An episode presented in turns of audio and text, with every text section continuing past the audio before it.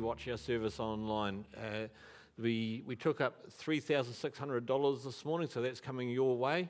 And if you, so if you weren't here or you um, uh, didn't remember to bring money, make sure you just do that online and we can hopefully add, add to that as well. So you know. So bless you guys, Andrew and Jan. Hopefully we'll hear from you next week. Okay, so uh, as you know, this year I've been preaching on the kingdom of God, and we've been really looking at Genesis chapter 1, 2, and 3. And so if you have your Bibles, you can turn to Genesis chapter 3. And you know, if, if you are like Diane and uh, in God's kingdom, if you have made Jesus your Lord and Savior, if you are in Christ, then you're part of God's kingdom, and you're not actually of this world. The Bible tell, tells us that we're foreigners, we're aliens. Also says that we're ambassadors in this world and we're here to keep advancing God's kingdom in this place. And one of the uh, key aspects about God's kingdom that I want us to look at this morning is that God's kingdom that we advance is a kingdom of love. It is a kingdom of love, and we're going to discover this in chapter 3 as we go, go through it. And chapter 3 is an incredible, or actually, the first three chapters in Genesis, they are so full and rich and potent with, with uh, doctrine and theology and aspects of our Christian faith. And there's just so much that we can take out of these chapters. And, and just about every theology that we have, we can see the seed of it somewhere in these chapters. And uh, so, choosing what we focus on is always a bit of a challenge. So this morning it is going to be talking around love. And uh, one of the things that I, uh, when I was a new Christian, I, I like to delve into what, what things meant. And I'd just, I'd say, okay, I've delved into this topic and I'm finding all about this. And so this is what this actually means. And, it, and as I do that more and more, I find I just get a little bit off balance. And I realized actually what we need is for most things, there's sort of like uh, things at the, each end of the scale that we have to get really good understanding, and you start putting them in tension. And as you have those sorts of things in tension, you get really good understanding. Then I discovered that actually um, that's not quite enough to get a real understanding of something. There's normally about three aspects, and I love Venn diagrams. I love the way that they sort of come together, and in the middle, you've sort of got the completeness of it. And love is one of these things. You know, we have the Trinity, the Father, the Son, and the Holy Spirit. And to fully really get to know God, you need to get to know the Father, and you need to go, get to know the Son, and you need to get to know the Holy Spirit. And when we come to love, there, there are three key aspects. And uh, I like to call them pillars for love. And one is truth, one is justice, and one is mercy. And we're going to look at these this morning.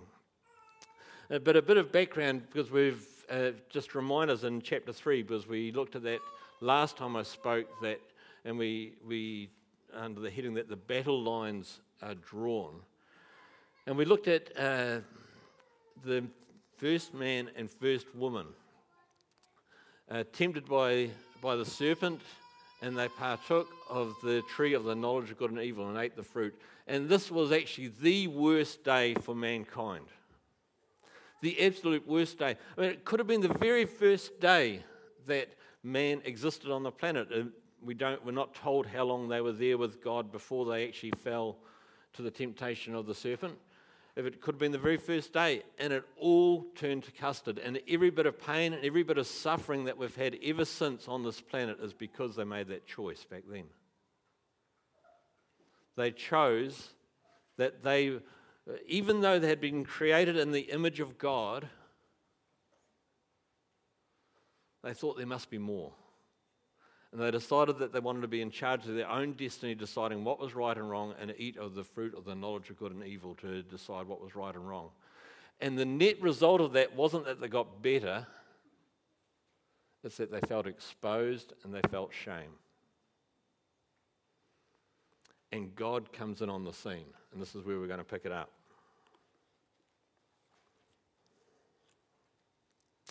So, the first thing we're going to look at is the aspect of truth. And if you join with me in verse 8,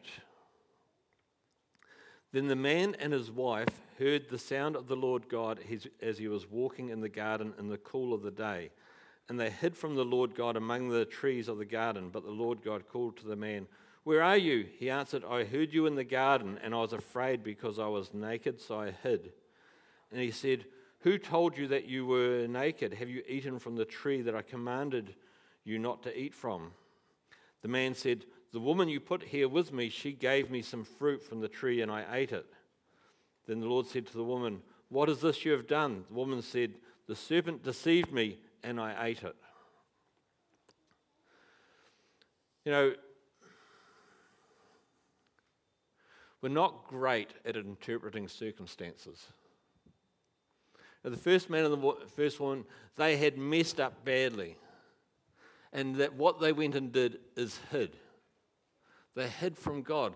They could have actually run to God and sought his forgiveness and said, God, we have messed up so badly. And we don't know what the outcome of that would be if that had been their response. But no, they hid, they were afraid, they were full of shame. And uh, I think that we can be the same as well. Circumstances take place in our lives, things that we do, things that happen around us, and we can be poor interpreters. We have, uh, Denise and I have three children. They're grown adults now, and they are great friends of ours. They're really good friends with each other. That didn't seem to be the case when they were young. It always seemed that there were two of them fighting. You know, they'd always mix up who was fighting who, but we never seemed to have a break where two weren't fighting. We tried instituting a, a rule at one stage that, uh, you know, we tend to try and let them sort themselves out, um, help them to grow up and sort out their own issues with each other. Um, but we had to step in and so we instituted a rule at one stage and said if you hit if you hit one of your brothers or sisters, then it's going to cost you five bucks. Problem with our kids is that they thought getting hit was worth five bucks, so.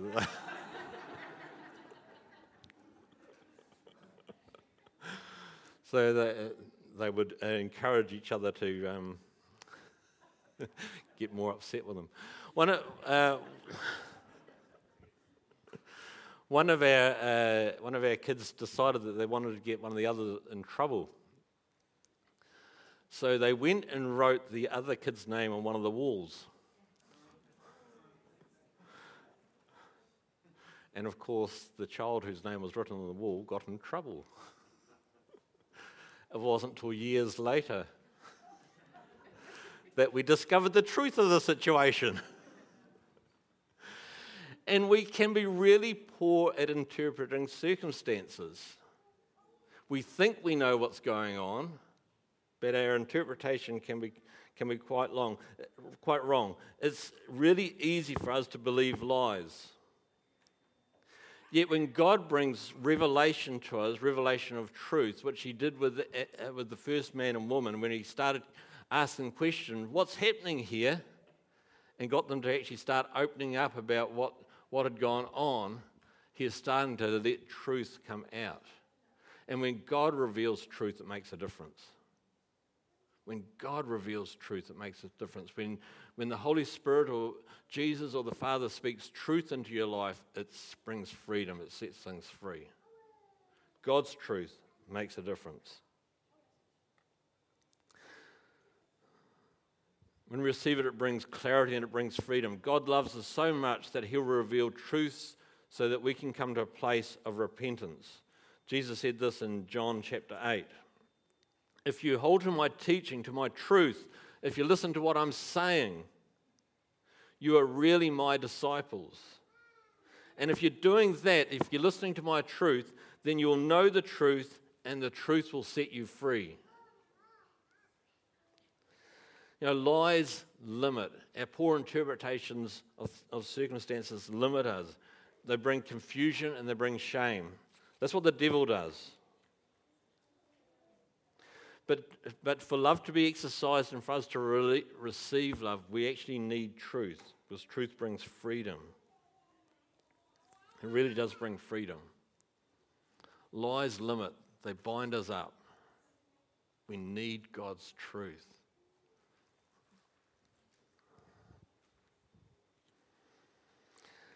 However, you know, I've talked about, we're going to look at three pillars this morning of, of love truth, justice, and mercy.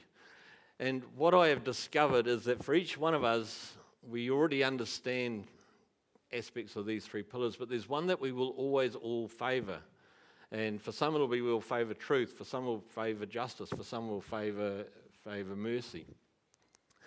And for people who tend to favour truth over the other two, you know, we're not God. God has complete balance in all three. We, we are a work in progress. And for us who tend to favour truth over the other two, my experience is that we tend to get a little bit more religious. The rules start becoming the important thing. If people are going to get better, they need to follow the rules. We, uh, we have um, we started our company. My brother and I and my father started our company in 1984, and we Tony and I were reflecting earlier this year that we've had well over hundred people go through our company where we've employed them and, and they've moved on for various various reasons, and. Uh, uh, quite a few years ago, we started doing a psychometric test as part of our employment process, looking at personality traits of people. And one of the things that we test for is tolerance. And we, we, it shows up in scores tolerance. And it's comparing, you know, the test that we use, it compares people against everyone else who's done the test. And, and so uh, we've, had, we've employed a few people who score really low in tolerance, sort of around the two and the four mark. And they are, people like that, they are very rule focused, very truth focused. They, they want things to be right, and they don't care who gets hurt in the process of getting things right. And in a couple of those cases, we've ended up having, having uh, issues around bullying and that sort of thing that have had to be dealt with as a company. And it's not fun dealing with that sort of thing. But truth is incredibly important, but out of balance, it too can start putting barriers around people and starting actually shutting people down and starting focusing on rules. We actually need all three pillars operating with each other. Do you get that? But receiving God's truth by spending regular time with Him, by reading the Scripture and understanding Scripture, and it's one of our focuses for the year ahead, is just really getting deeper into the Word hearing what God actually says about situations and circumstances. And then spending time in prayer and listening to God and allowing the Holy Spirit to speak into our hearts and minds, or having people minister uh, to us and allow God to, to speak through that. And God revealing truth, it brings freedom into our lives. Things that once bound us set us free, or uh, we're set free from.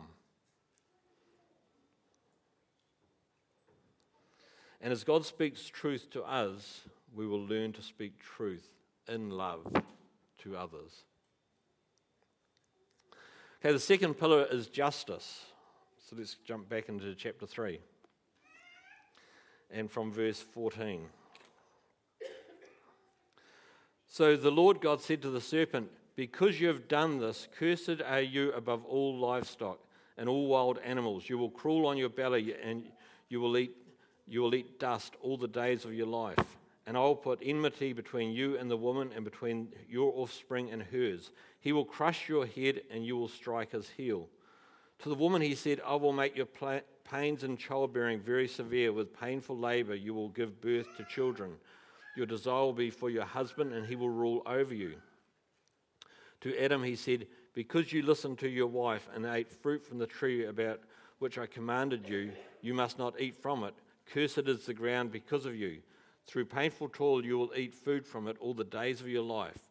It will produce thorns and thistles for you, and you will eat the plants of the field. By the sweat of your brow, you will eat your food until you return to the ground, since from it you were taken, for dust you are, and to dust you will return. We know justice is important. I think all of us I mean, even a child knows that justice is important. Who's had their kids say to them, It's not fair?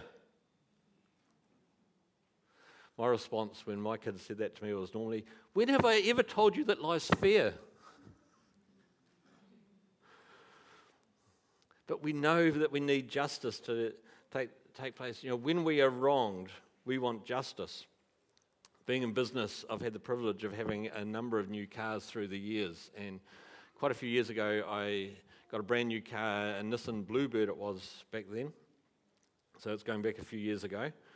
And uh, I think I got the car on the Friday, and on the Saturday, I went, I was in my running days, and I went to one of the club events. It was we're running from a church on Fendalton Road, and so I parked on one of the side streets, went for the run with the club, had afternoon tea there, came back to the car, and some blighter had driven into my right rear tail light, damaging that corner of the car, and they hadn't left a note or anything on the car. You know how when you get something like something that's new and uh, you know it's just got all that sense of excitement and all, all that, oh, I'm just really enjoying this. When someone runs into the back right corner, it's sort of all that deflates.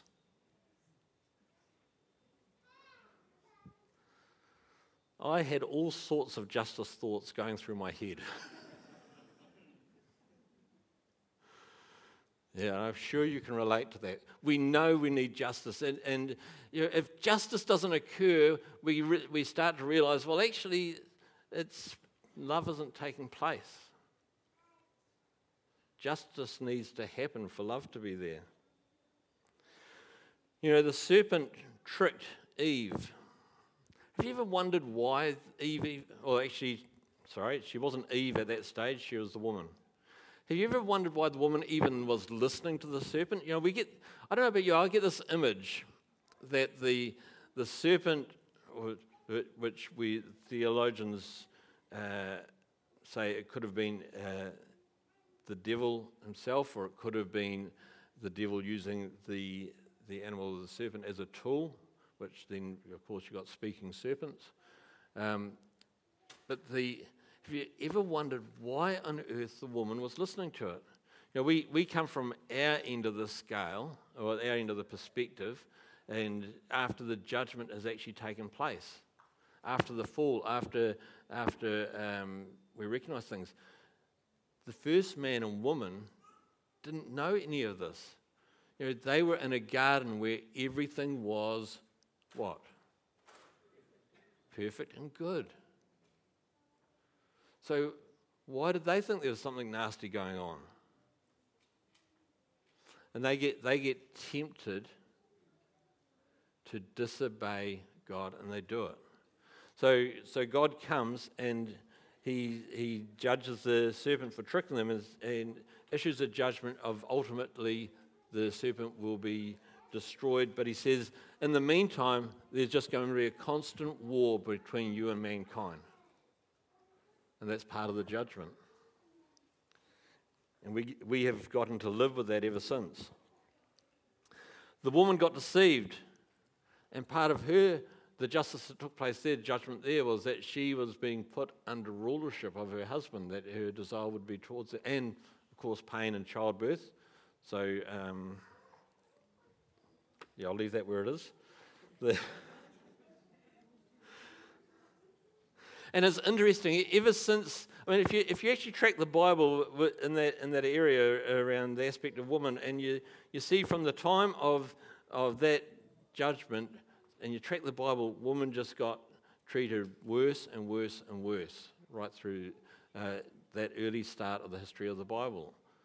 And then it's really interesting when you see the early church. And again, we look at it from our perspective where, where women have been elevated a lot more than they were back then. But when you actually look at the early church, they did significant things for their society in actually elevating the value of woman, going against what actually was the judgment that took place in the fall, trying to restore kingdom things.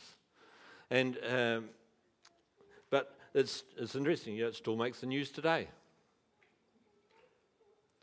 You know, the value of woman in society, it still makes the news today.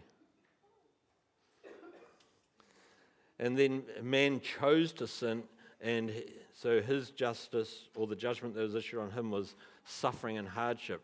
And today we still have to work hard to get what we need. We still have to toil and work hard. And justice means that there needs to be consequences for actions. And we absolutely believe the need for, for justice in it. And it, you know, there is aspects of judgment, but there's aspects of actually fighting when people are, are receiving injustice. You know, if we know of children who have no food to eat through no fault of their own, you know, our heart cries, we need to do something about that. You know, Anna works for an organisation called Hagar that fights for, for people who have been, or women who have been trafficked because of poverty, largely. No fault of their own. They're just in a situation they can't do anything about. And, you know, it's an aspect that we need to fight regarding the area of injustice. And it goes on. All sorts of things that, where injustice takes place. And the church needs to stand up and fight for that as part of the kingdom. However, justice cuts two ways. You know, when someone drives into the back of our car, we want justice.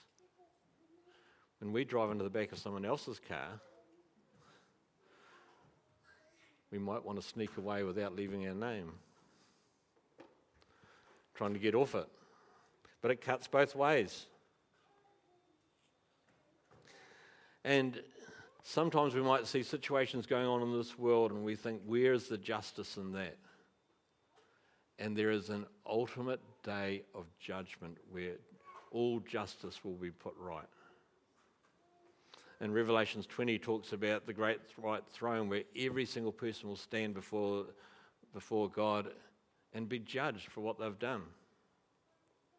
And uh, for all those who haven't uh, actually received Jesus and and received his forgiveness and had him pay the debt and have their names written in the Lamb's book of life, all those who haven't done that will end up being going into the lake of fire prepared for the devil and his angels and experience the rest of eternity was what they'd wanted for being fully separated from God and experiencing the pain and the suffering that, that, that comes from there.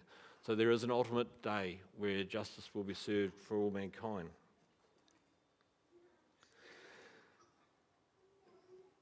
So we need to understand what uh, what justice has to actually take place, and there will be people we need to fight for when injustice is incurred around their lives.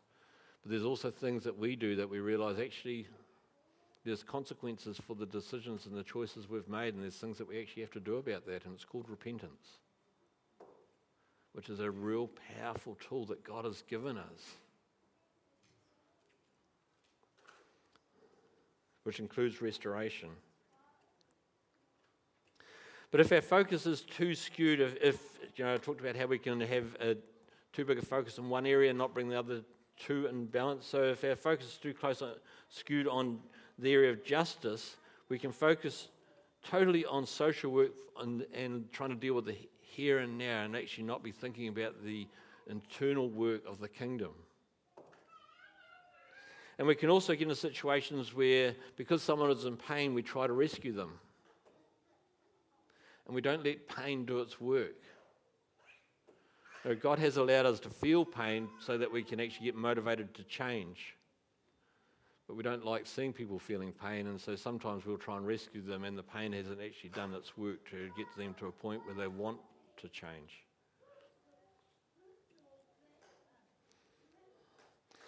And for us, we need to understand that there are actually consequences for our actions and our decisions that we make. But, and we also need to fight for justice for those who have been robbed by the devil. The devil comes to steal, kill, and destroy, and we need to fight on people's behalf in that area. So, the third thing that really brings, brings balance in love is mercy. We pick it up from chapter 20. Adam named his wife Eve which is the first time she's called Eve, because she would become the mother of all the living. The Lord God made garments of skin for Adam and his wife and clothed them, and the Lord God said, The man has now become like one of us, knowing good and evil. He must not be allowed to reach out his hand and take also from the tree of life and eat and live forever. So the Lord God banished him from the Garden of Eden to work the ground from which he had been taken. Now, God revealed truth. He carried out justice, expressing his love, and now he's showing that he is a God of incredible mercy. He first of all he clothed Adam and Eve with skins. Where did the skins come from? From an animal. How did he get the skins? He sacrificed the animal. So God performed the first sacrifice on behalf of um, mankind, so that the, the some of the penalty was actually paid. And I suspect that the lamb, uh, the first animal that was sacrificed was probably a lamb, because uh, it's also speaking prophetically ahead of Jesus. That atonement is made through the sacrifice of blood, and that Jesus ultimately will be the one that is sacrificed for our sins, that we can also have mercy applied to us. So God sacrifices the first animal. And then God also stopped them from being able to go back into the garden and eat the tree from the fruit from the tree of life. Because if they didn't that, potentially they could have lived for eternity in places of pain and difficulty and hardship. And it, so it was to prevent them from going through eternity experiencing that pain. But it, more importantly, if man continued to live for eternity, how would Jesus die on the cross? Is to create a frame where, where uh, by preventing them from eating that tree of the knowledge of uh, tree of life, then death must take place, and it meant that there is the opportunity for Jesus to die on the cross to take the penalty for all our sins. All starting to see coming right from this very first part of the story in the first three chapters of Genesis. And then, incredibly, Adam names his wife Eve. You know, they've received God's truth, they've received God's justice, and now they're receiving God's mercy. So Adam names his wife Eve. And Eve means, means life bringer. Now, when, when God commanded them, don't eat from the tree of the knowledge of good and evil, he had said to them, For surely on that day you will die. Adam is now prophetically saying, God has given us mercy and there is life ahead. Eve is the mother of life. And if you, if you actually then look at the ju- judgment that was issued on the serpent, there, God said that you will actually bite his heel, but the offspring of Eve will crush your head, destroying your works, destroying who you are. Right at the start, prophesying of the one that we are celebrating this Christmas, prophesying of the coming Son, Jesus, the baby, destined to live a perfect life, grow up and be sacrificed for all the wrong things that we have done so that we can receive God's grace and mercy as well. Isn't that something worth celebrating this Christmas, friends? And again, with, with grace and mercy, we can have too much focus on this area as well. And if we're doing that, we can tend to not really be worried about the things that we do, about right and wrong, about the consequence of actions. It doesn't matter what we do, we can be forgiven. It doesn't really motivate us to actually grow and to become more Christ like. But what grace and mercy should do is bring us to a place of believing, receiving, and being empowered and being able to spread God's good news to others.